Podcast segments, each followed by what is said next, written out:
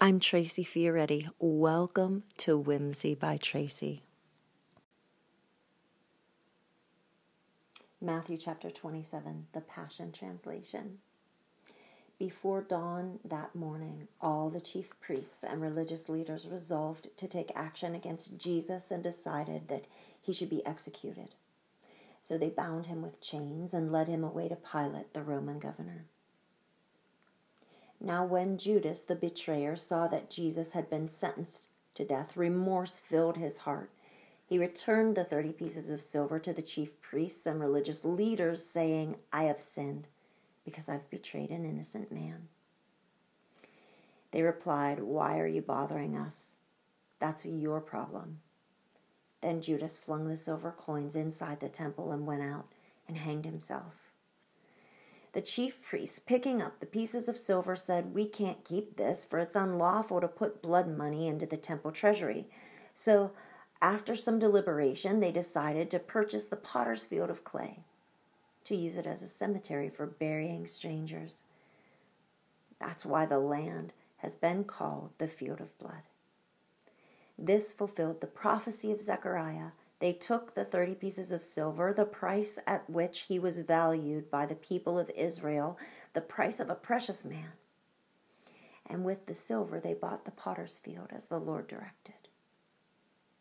As Jesus stood in front of the Roman governor, Pilate asked him, So you're really the king of the Jews? Jesus answered, You've just spoken it. Then he was slandered and accused by the chief priests and religious leaders, but he remained silent.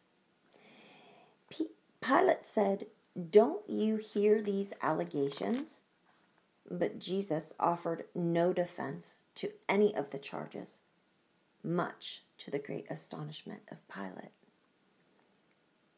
Now, every year at Passover, it was the custom of the governor to pardon a prisoner and release him to the people, anyone they wanted.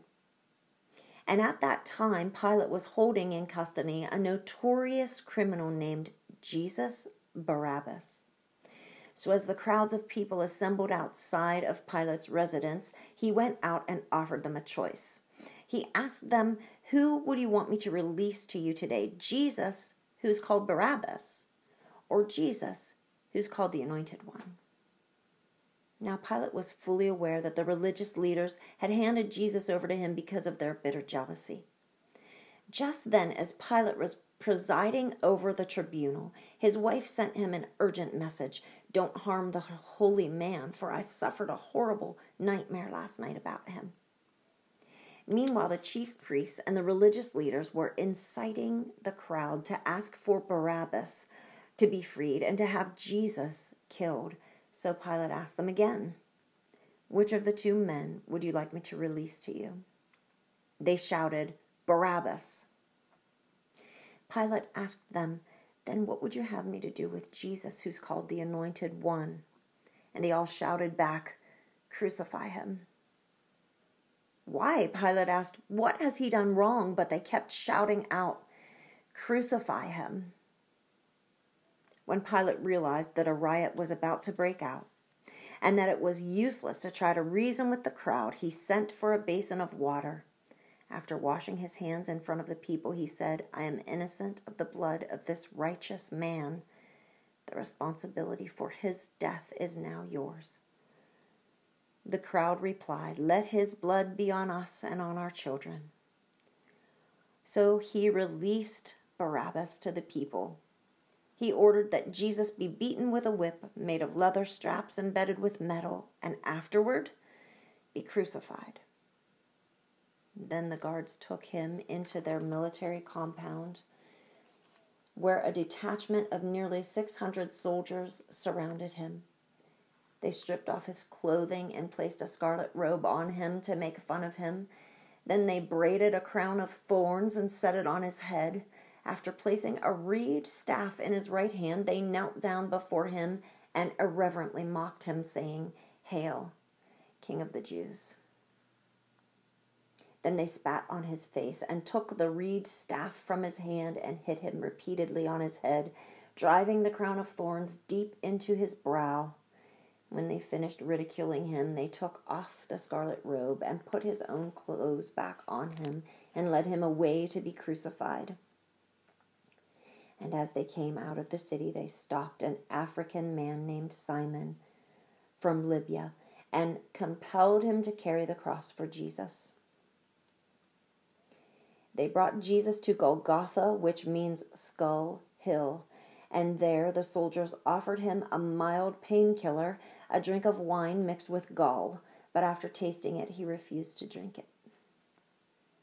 Then they crucified Jesus, nailing his hands and feet to the cross. The soldiers divided his clothing among themselves by rolling dice to see who would win them, and the soldiers stood there to watch what would happen and to keep guard over him. Above his head they placed a sign that read, This is Jesus of Nazareth, King of Israel. Two criminals were also crucified with Jesus, one on each side of him, and those who passed by shook their heads and spitefully ridiculed him, saying, We heard you boast that you could destroy the temple and rebuild it in three days. Why don't you save yourself now if you're really God's son? Come down from the cross. Even the ruling priests with the Jewish scholars and religious leaders joined in the mockery and kept on saying, He saved others, but he can't even save himself. Israel's king is he? He should pull out the nails and come down from the cross right now. Then we'll believe in him. He says he puts all his trust in God, so let's see if it's true. See if God really wants to rescue his favorite son. Even the two criminals who were crucified with Jesus began to taunt him, hurling insults at him. For three hours, beginning at noon, darkness came over the earth. And at three o'clock, Jesus shouted with a mighty voice in Aramaic, Eli, Eli, lema sabachthani. That is my God, my God, why have you deserted me? Some who were standing near the cross misunderstood and said, He's calling for Elijah. One bystander ran and got a sponge, soaked it with sour wine, then put it on a stick and held it up for Jesus to drink, but the rest said, Leave him alone. Let's see if Elijah comes to rescue him. Jesus passionately cried out, took his last breath, and gave up his spirit. At that moment, the veil in the Holy of Holies was torn in two from the top to the bottom. The earth shook violently, rocks were split apart, and graves were opened. Then many of the holy ones who had died were brought back to life and came out of their graves. And after Jesus' resurrection, they were plainly seen by many people walking in Jerusalem. Now, when the Roman military officer and the soldiers witnessed what was happening and felt the powerful earthquake, they were extremely terrified. They said, There is no doubt this man was the Son of God. Watching from a distance were many of the women who had followed him from Galilee and given him support. Among them were Mary Magdalene, Mary the mother of Jacob and Joseph, and Mary, the mother of Jacob and John. At the end of the day, a wealthy man named Joseph, a follower of Jesus from the village of Ramah, approached Pilate and asked to have custody of the body of Jesus. So Pilate consented and ordered that the body be given to him. Then Joseph wrapped the body in a shroud of fine linen and placed it in his own unused tomb which had only recently been cut into the rock. They rolled a large stone to seal the entrance of the tomb and left. Sitting across from the tomb were Mary Magdalene and the other Marys watching all that took place. The next day, the day after preparation day for Passover, the chief priests and the Pharisees went together to Pilate. They said to him, Our master, we remember that this impostor claimed that he would rise from the dead after three days. So please, order the tomb to be sealed until after the third day. Seal it so that his disciples can't come and steal the corpse and tell people he rose from the dead. Then the last deception would be worse than the first. I will send soldiers to guard the tomb, Pilate replied. Go with them and make the tomb as secure as possible. So they left and sealed the stone, and Pilate's soldiers secured the tomb. And that's the end of Matthew chapter 27 in the Passion Translation.